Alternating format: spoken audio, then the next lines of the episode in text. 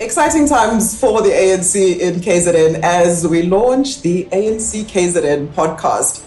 And who better to be my first guest than, of course, the Secretary General himself, Mr. Fikile Mbalula. Nopala, good afternoon and welcome. No, thank you, and uh, thank you for having us. And uh, indeed, it's exciting times.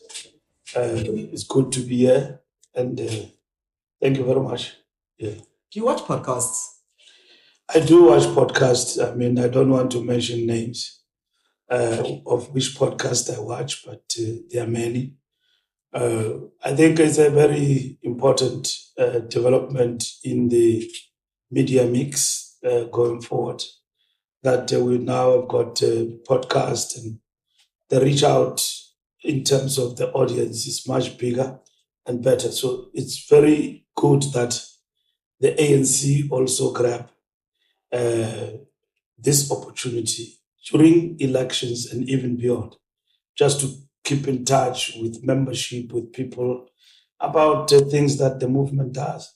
Um, it's important to keep up digitally. I mean, the fourth revolution is upon us. It would be a bit strange if the leaders were not part of that revolution.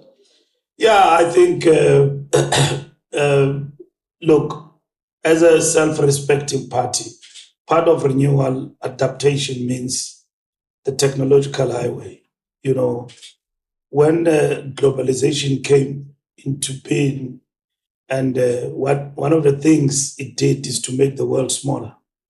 You can relate with your friends, far and wide, across borders, just close, and uh, it has also been modernized. We have moved from messengers uh, where you sit behind the computer uh, to smartphones. And um, from smartphones to podcasts you can talk to somebody anywhere in the world just like that. And uh, for a self-respecting party uh, adaptation and renewal means that you've got to be in that space.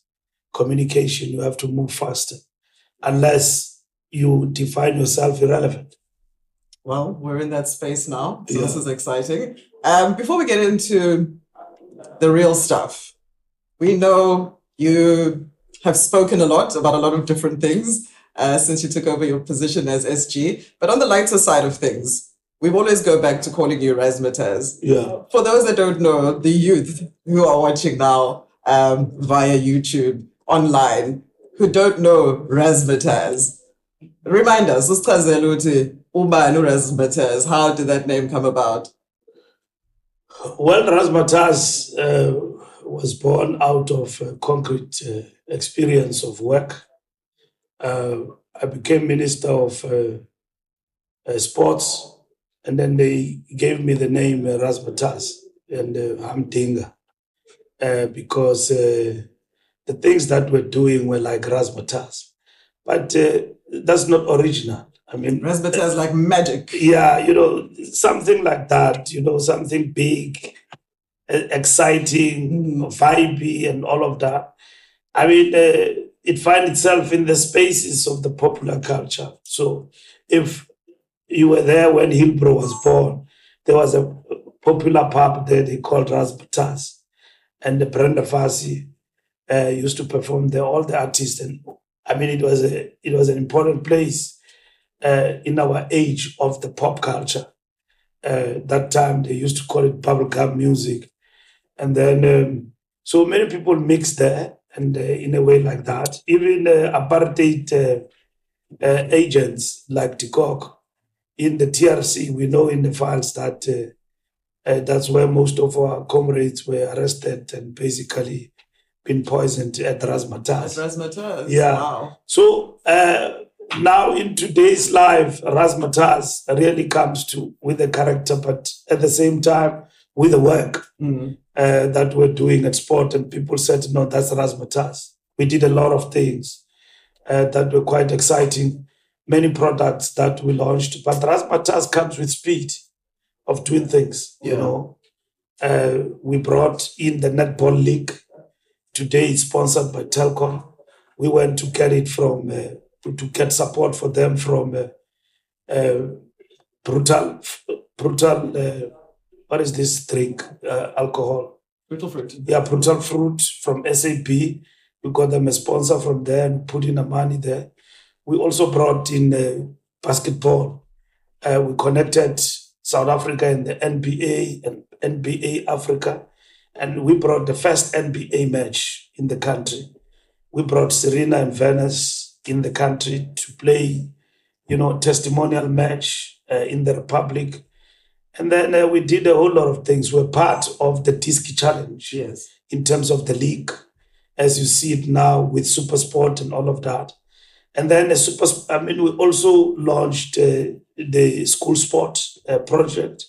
We're big on the sports awards, excellence, recognition, and all of that. And then uh, we made it very clear we fetch champions, we put champions on the pass, not mediocre. And then uh, Sundowns won, uh, you know, the Africa champs. And then uh, we put them on the bus, we welcomed them at the airport. Our Olympians, they won big. And then we used to reward them financially, put the money in the pocket of the athlete. We- We're a department without money, but beskrevul, actually. And then making things razzmatazz like that. Uh, because these are people really in a world and a society where uh, there is an earning for role models. Yeah. It was important to launch that platform. Uh, that uh, people don't end up following, following plastic and they think that is substance. So we say, yeah, are your stars. And then we, we really made them look like stars deservedly so on the red carpet uh, in, in many ways. So Razzmatazz was something like that. Policy very strong in terms of transformation because that is the pillar of the ANC transformation agenda. That's exactly We what I was not- going to say. We are nothing without talking about transformation Yeah. and transformation. So that's Razzmatazz. That's what I was going to say is that uh, the name might have sounded lightweight, but the policy behind it Yeah. wa- was, quite strong. And at that time, maybe the first generation of actual celebrities that we we had as Yeah. a country coming out or into democracy. Yeah. So that was exciting. So let's get into the serious business of why you are in Devon. Mm. Uh, the ANC manifesto launch is happening this weekend in KZN. Why KZN, SG? We launched our manifesto here in 2019, and uh, when we won the elections, uh, Moses Mabhida have been good to us. But uh, over and above that, uh, when we start a campaign, uh, we started in a big province Mm. like KwaZulu Natal. Uh, the biggest chunk of South Africa's vote uh, comes from this province. So, as a big party, we need to come here and announce, you know, uh, what we want to do, where we actually come from, and but also thank the people of the province for their continued support and belief in the African National Congress. So, this is home. Mm. Uh, we took it from the IFP, and uh, uh, and then uh, we governed in this province uh, over time, and we made a lot of changes. And it is time when we launched the manifesto.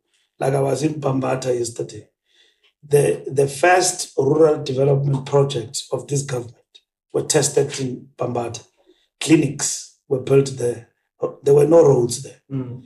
and then uh, water, you know, and sanitation and clean water. Our projects started to find expression there in Bambata. So uh, I was there and happy the media followed us there.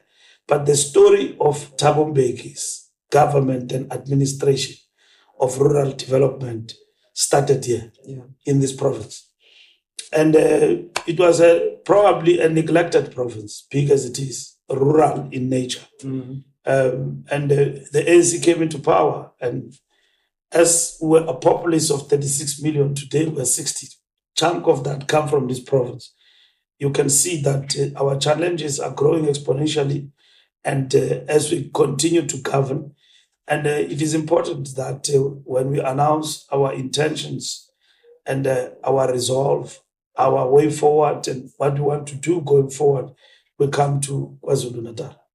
And so it has happened this uh, year, being obviously the election year, that um every party seems to be coming to KwaZulu Natal. It's it's like a Cassper Nyovest uh, fill up a stadium uh, kind of situation. Um, what has that meant? The fact that other parties have seen this particular province as a, a relevant place for them to launch their manifestos. It is not a relevant place. They just want to prove their muscle and challenge the ANC. Uh, last year in September, we announced that uh, we will launch our manifesto in KwaZulu Natal in February. Uh, we had not finalized the date, and later on we finalized 24th. And then they followed. Mhm. Uh, they followed. Uh, we're going to Moses Mabhida, Moses Mabhida. So we, we, we, we set the trend. Very good because we're incumbent. And then others to prove their worth and that they call themselves government in waiting. So we've got to go where the ANC goes uh, because you are not something serious unless you fill up a big stadium like FNB. So it wins them accolades. It- it's a status sim- symbol. Filling up stadiums for the ANC, if it is not full, we'll be shocked to ourselves. It's part of our DNA. It's a reflection of a mass party that we are. And uh, coming to Moses Mabhida is a reflection of that. So, and then others followed and so on. Nonetheless, we are not in competition. Give each other space. What is important is what we will say to our people uh, this coming uh, Saturday. But over and above, our manifesto is not uh, a formulation of new policies which are untested Yeah. Uh, we have implemented more than 80% of our promises in the last election. In our review, we have revealed that. Nobody, including Fact Check, have challenged that. And then as we finish towards these three months, most of the things will be done. Our Achilles heel is uh, load shedding. Uh, And water, might I add, in case it Yes, and water. Obviously, South Africa is faced with a bigger challenge of water scarcity. And uh, this is the challenge that have visited us, the same as load shedding. And these are some of the challenges we're actually dealing with. And uh, we have now moved a step further. We have uh, envisaged this problem years back. And that is why Mzimvubu has taken off in the Eastern Cape. So, the next five years, the problem of water and scarcity in terms of the dams were built, starting from in Limpopo, uh, where the dams and the projects were not finished. We're finishing them.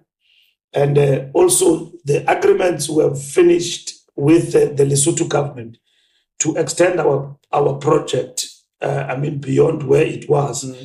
It's something else. So, you are looking at the next five years of boom if there will be no COVID 19, like it happened. yeah. And uh, you, you can look at it and, and, and look at what the critics and detractors say, but uh, you look at how we have been resilient Mm. uh, post uh, COVID 19. And uh, despite the fact that of all the challenges we've faced, our economy have shown res- resilience. I mean, uh, Minister of Finance announced yesterday that our GDP have reached a debt ratio, Mm. something like unheard of. How resilient is that? Yeah. That ratio tells you that this country this year is going to realize boom. If the NC was to be out of power, those who will come in, they will enjoy this good work we've started and make this country look like we've been sleeping on the job. That's, that's a, and an then, which is the foundation we will have uh, started. You've talked about rural development and you talk about this uh, foundation, which you have. It's a big announcement. Um, what uh, was laid out in the in the in the announcement. The last thirty years of the ANC being in power, besides rural development and some of the things you've mentioned, what have been your highlights personally um, as now SG of the ANC? Let me tell you, when we came into power, we actually faced a, not even a conundrum, a biggest challenge of our lives. Uh, today, I was talking about the deployment policy of the NC, tracing it from down in 1990 to 2004 with uh, the adoption of the RDP and uh, ready to govern. I mean, uh, you can mention all documents, constitutional guidelines, Harare Declaration. Um, um, so, as the ANC, coming into power with the RDP, uh, it was like Father Christmas. Mm. We were saying to our people, what are the immediate things that you wanted us to do for you? They said it housing, water, electricity, The basics. the basics, the basic needs of our people. Our people are not connected. And boom, when we got into government, there is a big debt that the apartheid regime had left with us. And then what do we do? And then we're faced with a debt.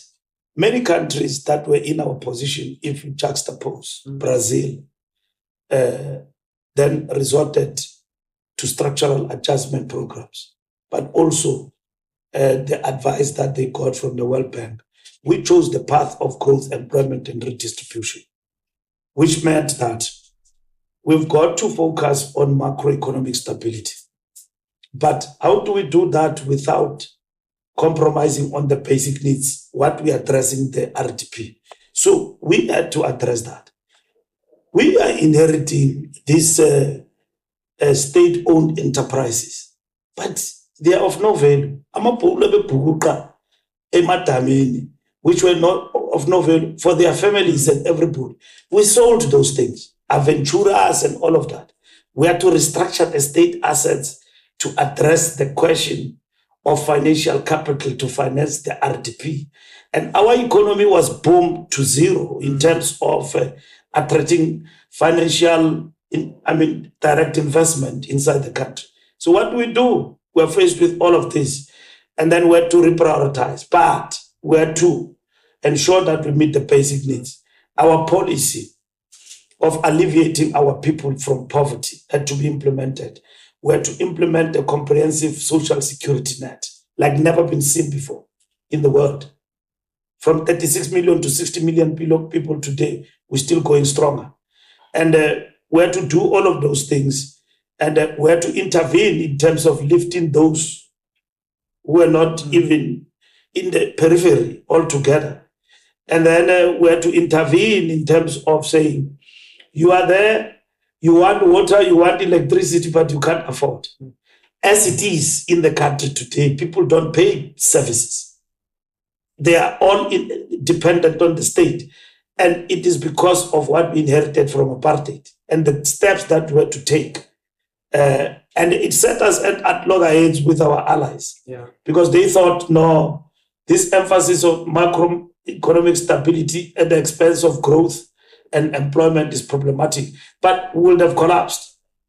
This country would have been, uh, you know, something else. We would have been out of power like that uh, in, in no time. Yeah. So we struggled, come to 1999, and then 2004, we registered the two thirds majority. Economy stabilized. There was boom in the economy. We were able to create jobs, even though growth we realized in the economy was jobless growth. But at the end of the day, there was stability.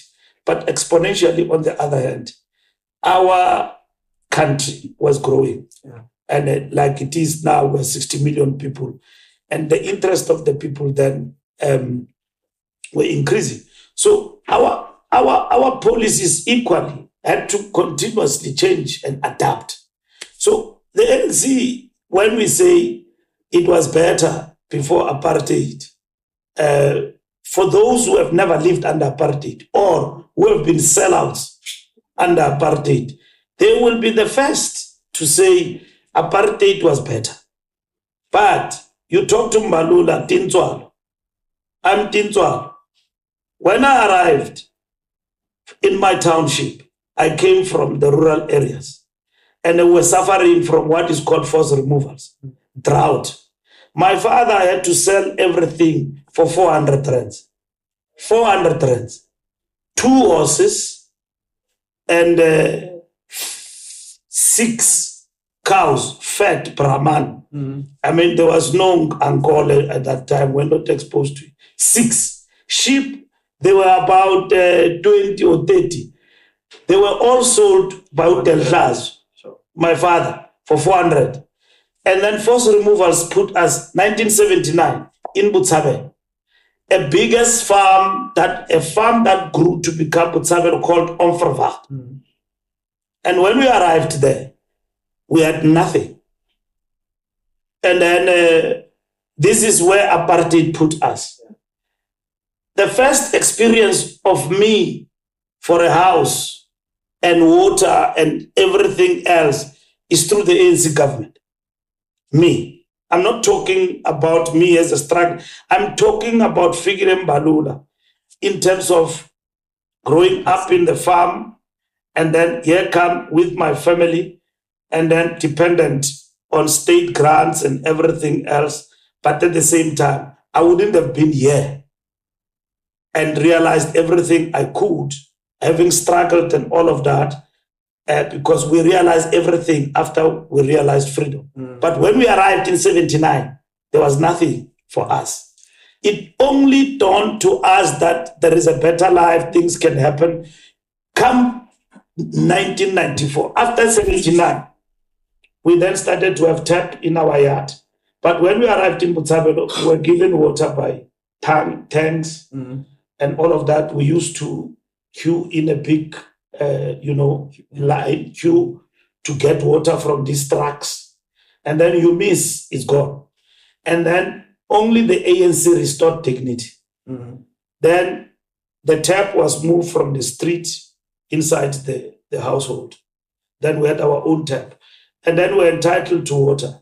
None of us were working, we were at school. My father was a pensioner, my mother was a domestic worker. They couldn't afford to pay water. Then the ANC implemented what is called an indigent policy to cushion the poor. That's what the ANC did. And it's still being implemented today. 3,000 liters of water per week or whatever for free. So we started to learn that you don't waste water because it's a scarcity. Nothing is for free, as much as government is giving.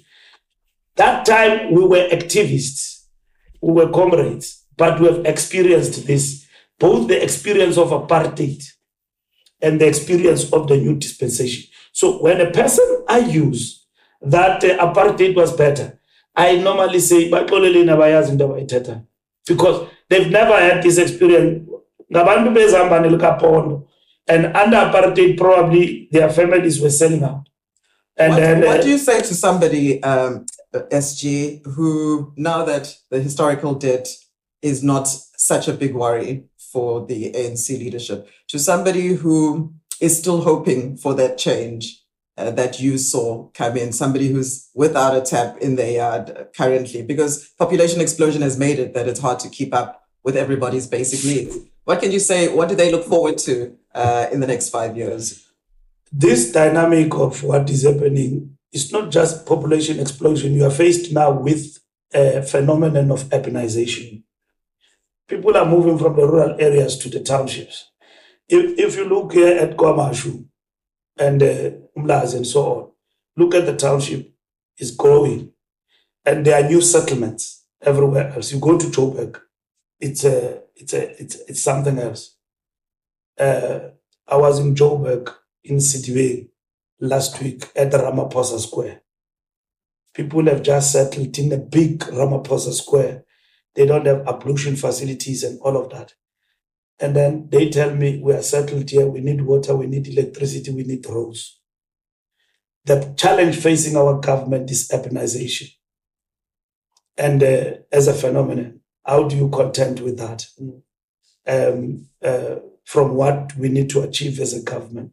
Now, for somebody who's a critic who doesn't govern, who doesn't govern, doesn't understand those challenges. Mm-hmm.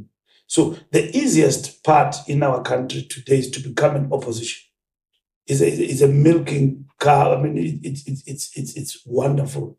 You know, me and you, we can sit here and become opposition. Our job is not to do anything. Mm. It's just to tell ANC didn't do that. I will do that. I was listening to a manifesto of another political party. I mean, that thing is unrealistic. These guys have even stopped thinking. They, they, they, they, they don't do research. Uh, they take the voter for granted. I mean, people were asking, if you say you'll give people on top of what they are getting now, 350, you'll double it up. You know how much is 350 per month? That we're giving to people to settle 350 is over 7 billion rand. And then somebody says, no, I'll double up. Remember, There are other challenges that you are faced with. You are selling people a pipe dream. Some of them should be arrested Mhm. for the things that they say without research, and they are not being challenged.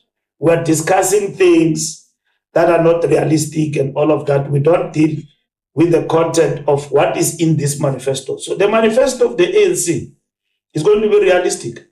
It's no longer a manifesto after 30 years of democracy where we're thumb sucking, we don't know where we are going, how many people are unemployed, what, what are we going to do with that? The key question before us as we go now, as the NEC, is that what are we supposed to do that uh, we have not been able to achieve in different areas where we have actually failed? And that is what our manifesto is all about. It's not about, uh-uh, there is a problem with electricity. The question is, how are you going to defeat load shedding? How are you going to bring about um, electricity security in the country? Those are the answers that the NC must give in the next five years in terms of addressing the situation of electricity uh, in South Africa and so on. So those are the things that uh, we need to address. So to almost to wrap it up, one two more questions, uh, if you will, SG. Uh, so we're doing this podcast right now. What do you think, uh, or how do you think you can use it to help you mobilize ahead of the manifesto and the elections? I believe mobilization is to be truthful to our people and then uh, is to use our stretch on the ground and to be in touch with the voter, including those who are despondent. Um, that's what uh, we need to do. Podcast will get our message um, to interesting spaces. Others may not even be interested to watch the podcast because ah, it's a podcast of a political party, ANC, self-defense. So the real podcast is the one. So uh, where in which you've got critic uh, people who are critical of the ANC, because to be popular these days, you must criticize the ANC. So people will look at that podcast, uh, not the ANC. So this podcast to me goes to be, it's got to be informative to an ANC voter, but it's got to be informative to the ANC member. It's got to be informative to the ANC activist who believe in the party and all of that. And then share information. And at the same time, over time, it will attract uh, greater numbers. People love the ANC. There's lack of information. We live in the world of fake news. So this podcast is going to help us to put the record straight. And how, and how have people been receiving you on the ground since But- you are here in KwaZulu Natal? I mean, you can see, I mean, it's unbelievable all over. Uh, people coming out in numbers. I've just finished the rally now of women in uh, eThekwini. Uh, I see people passing people all over the country. It's not going to happen here. Uh, these comrades uh, uh, have proven beyond reasonable doubt that our organization is alive here. It has got members. It is multiplying uh, every day. It has got volunteers. It has got people who are carrying on with the ideas and the dream of the ANC uh, to work for our people and all of that. So, uh, uh, and it's not a shock. I was actually surprised when people thought the ANC is dead. When we got Who to- said that? yeah, no, in Mbombela. When the stadium was full, small stadium, they said, no, hey, this thing of not liking the ANC is our thing only here on Twitter. Uh, we thought this thing is done and dusted, it's dead. I said, who else can ever think of the ANC dead? I mean, that's why they call it an elephant, but it's good. And then others started to propagate that elections are going to be rigged. Hey, this and that, what they are going to do. A political party that cannot stretch its, its capacity in the whole of the Free State, leave alone KwaZulu Natal, want to claim that elections will be rigged. You know, to contest elections, we've got 22,000, more than 22,700 VDs. In those VDs, each and every one of them, even those that are hostile, we deploy as the ANC. A political party that can't even stretch, you know, beyond Pietermaritzburg. They say they're going to get two thirds majority. And then people believe this thing, and then there is a song that follows. You can see a pipe dream. Things are going to be fine. We're in charge. I mean, it doesn't work like that. And they will start to realize because we worked hard uh, to get things done as the youth of the NC. Uh, they've never been in a space where they've contested on their own and run an election and win. Mm-hmm. We have done it. And uh, there's nothing different from this election. Uh, the ANC will lose this election if its machinery, which is what it has carried the ANC over the years, is dead and is unable to carry the mass of our people to the voting on the day of the election and marshal the forces. That's what is important uh, for the ANC because everybody is hostile. Uh, even even people, some of them whom you know, you know, they are belonging to the ANC family. They are doubtful. Uh, and then I was talking to some friends, uh, armchair critics who sit on WhatsApp groups the whole week. And then they just said, no, you won't get 50%. I said, but comrade, at what point? And then they refer you to the polls. Mm-hmm. I said, at what point were the polls correct about the election? In 1999, they polled us very low because they said Mandela is gone. Thabo is aloof, is not known. We won. We contested the most difficult election with COPE and Zuma facing charges of corruption. We got 65%. As much as we dropped, we got 65%. Because we went all out and we used our capacity to actually. So people love the NC. SG, there, there no I, have to, I, have to, say, with um, your history in the Youth uh, League, mm. this is a little bit off script, but I, if you'll allow me, uh, we have decided um, that there's a, a problem with our youth currently. I'm not sure if it's uh, not having structure, not having challenges, not having, I'm not sure, but our youth uh, seems to be unfocused currently. Um, and people have talked about bringing back conscription where they go to the army. As a member of the Youth League, a former member, what can you say to the youth who are watching us today to get them back in back in focus? I'm not too sure what the future then looks like for this country. You see, you've got to continuously get youth interested with politics. Politics is the way of life. Um, it's only that politics has been made to be a taboo, that uh, to be a politician, you are a liar. And then professional politics, formal politics of being a parliamentarian, and all of that. Uh, politicians are people who are untruthful and so on. Um, that disinterest the youth. What interests the youth in the country? It's not a new phenomenon. It's not only a phenomenon here in South Africa. Advanced democracies, youth, and that's why they, there's a concept called political apathy. It's a question of disinterested people. Here in South Africa, the youth is aware, but they don't participate. Why? In terms of um, being active and all of that. Um, and it's, it's, it's, it's generally a global phenomenon and uh, which must actually uh, be addressed. Also because the youth believe in new challenges, they need to be challenged. Uh, ours has sort of been about personal and self-aggrandizement. What is in for me? If I'm in, then I'm, I can be prepared to go. What is the question before the South African youth? when you go to them with politics. It's a way of life. When you go to work, you wake up every day, you get inconvenienced. How you respond to those challenges is politics. But the question of the youth of our country, where we need to take them out of, is this personal aggrandizement. What is in for me? Come and pe- perform at the ANC rally or any other rally. No, I can't perform or whatever that it is come and participate in this and that.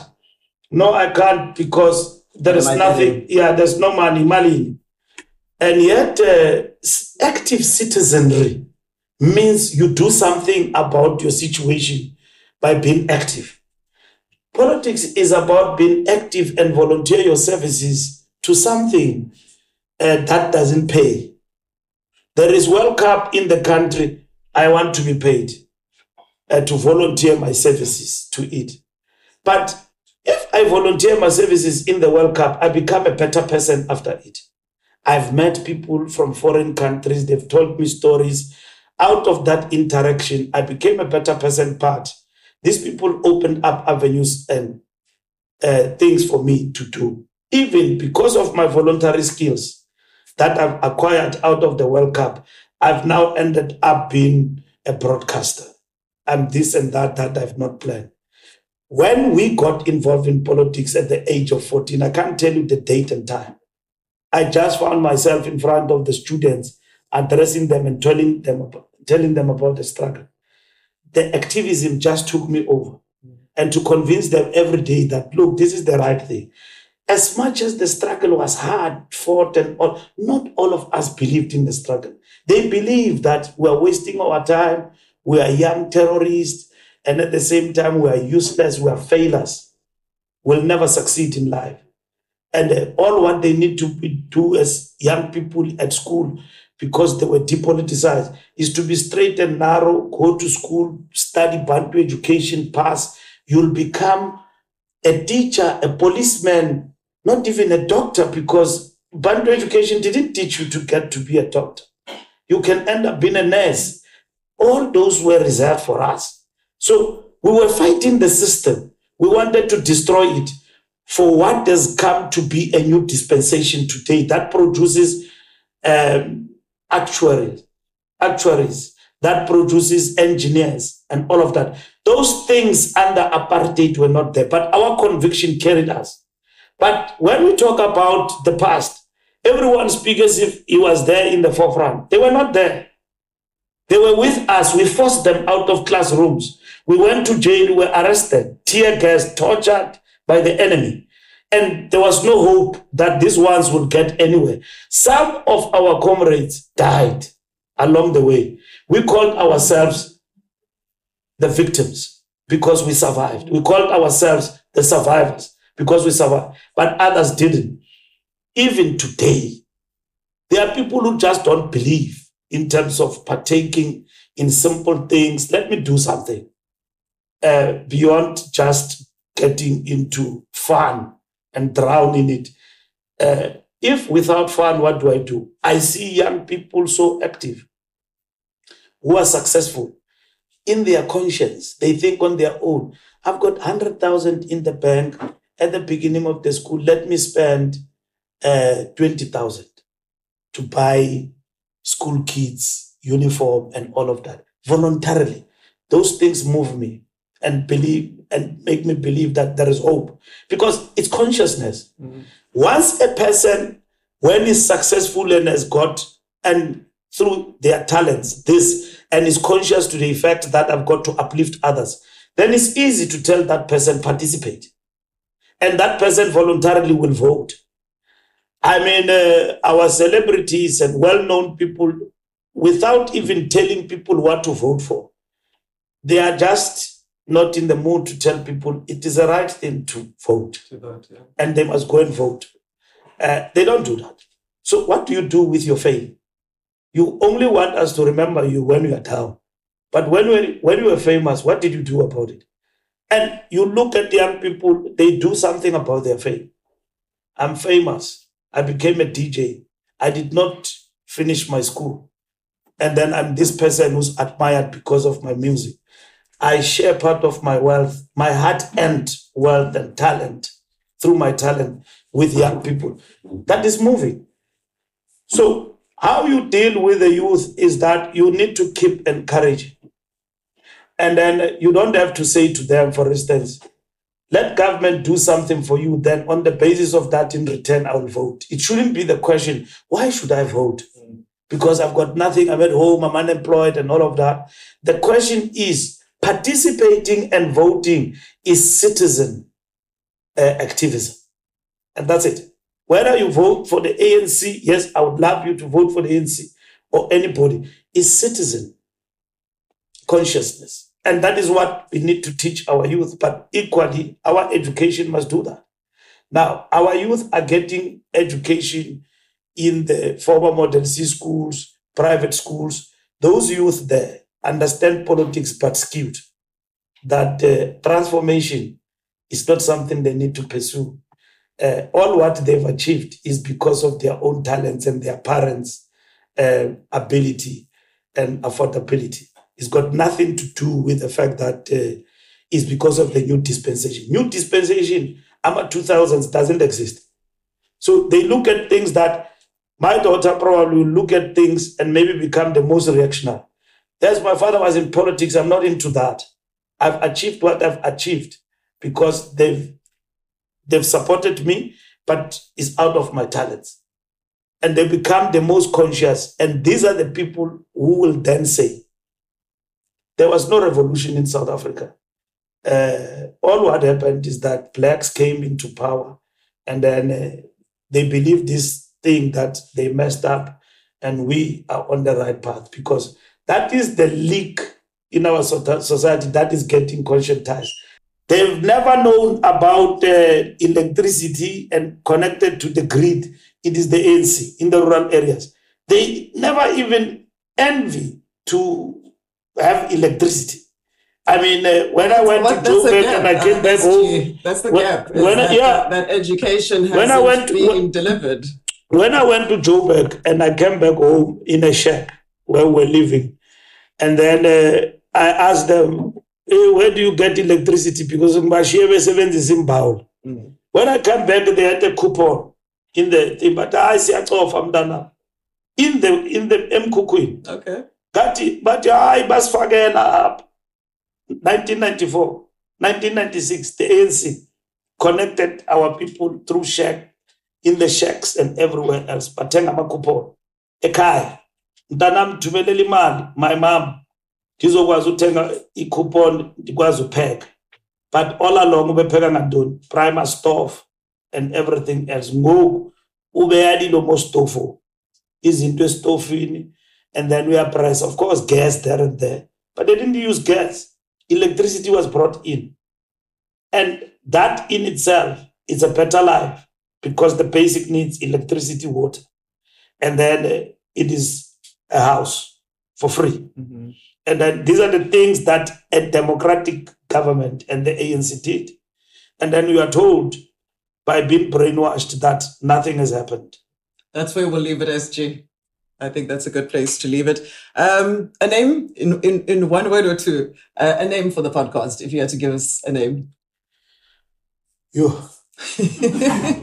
one word or two. Vukuzenzele. There you go. That's what I said. And that's it from us, uh, ladies and gentlemen, friends and comrades. If you've got an idea of what this podcast should be named, we are available on Instagram, X, and uh, TikTok. Look out for us and let us know. Thanks for joining us. Thank you very much. Thank you, sir. Yeah, no, you must. Yeah.